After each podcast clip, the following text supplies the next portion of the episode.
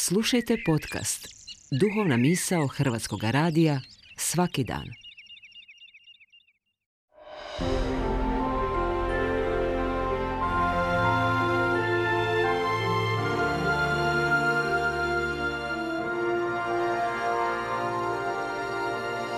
Duhovna misao. Urednica je Blaženka Jančić.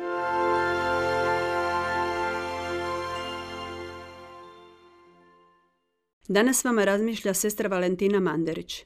Najčešći pojam koji se referira na suvremeno društvo u cjelini je pojam kriza. Tako se govori o krizi odgoja, čija je posljedica neodgoj. Posljedice neodgoja zapažamo na svim razinama. Kad se pak govori o krizi odgoja i obrazovanja, redovito se povezuje s prenošenjem znanja, kompetencija i vještina ili pak s gubitkom i slabljenjem autoriteta. No, ako dublje analiziramo krizu odgoja, ubrzo ćemo uvidjeti da je u pozadini zapravo kriza uzora. Kriza uzora započinje već u obitelji.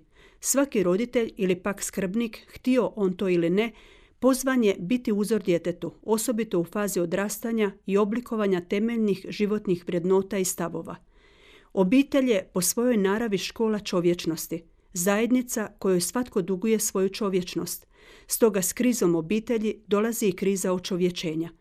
Ako obitelj nije mjesto u kojem se događa oplemenjivanje duha, zadovoljavanje temeljnih ljudskih potreba kao što su nježnost, sigurnost, ljubav, empatija, praštanje, onda ona više nije potpora u izgradnji kvalitetne osobnosti. Stoga stručnjaci koji se bave maloljetničkim poremećajem ponašanja, to ponašanje povezuju s obiteljskim ozračjem i doživljenim iskustvima u ranom djetinstvu. Jedna srednjoškolka ulogu obitelji u životu pojedinca opisala je ovako. Obitelj je, kako ju ja zamišljam, osnovna škola ljudskosti. Ako u osnovnoj školi dobro naučiš gramatiku, sintaksu, matematiku, fiziku, veoma lako ćeš svladati srednju školu. Tako je i s obitelji. Ako u njoj primiš temeljne vrijednote, zasjećeš poput sunca u društvu kojemu je potrebno svjetlo.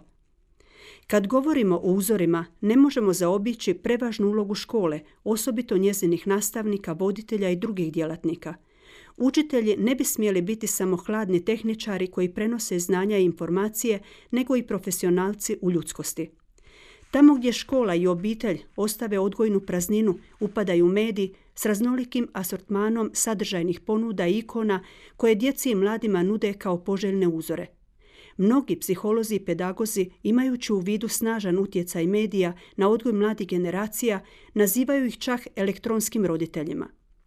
Zapravo, svaka je odrasla osoba pozvana biti uzor, a osobito su na to pozvani oni koji u našem društvu obnašaju najodgovornije zadaće – ne ulazeći u dublje analize trenutno društveno-političke situacije, dovoljno je spomenuti svakodnevnu zlouporabu javne riječi i javnog prostora upravo od najodgovornijih u našem društvu.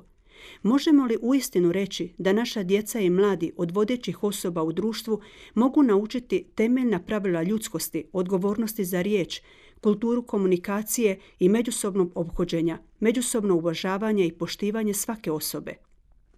O odraslima najviše ovisi kakvi će biti mladi.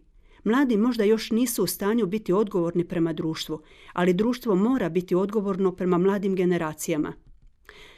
Aleksandar Solženjicin nakon dugogodišnjeg izgnanstva došao je u Rusiju i tom prigodom za mlade rekao da su izgubljena generacija nesposobna zadržati živu nadu. Na tom tragu mogli bismo ozbiljno shvatiti riječi jednog našeg znanstvenika koji je rekao – Izgubljene stvari mogu se pronaći, ali izgubljeni naraštaji nikad više. I ovo je prilika da se upitamo činimo li dovoljno da ih uistinu ne izgubimo.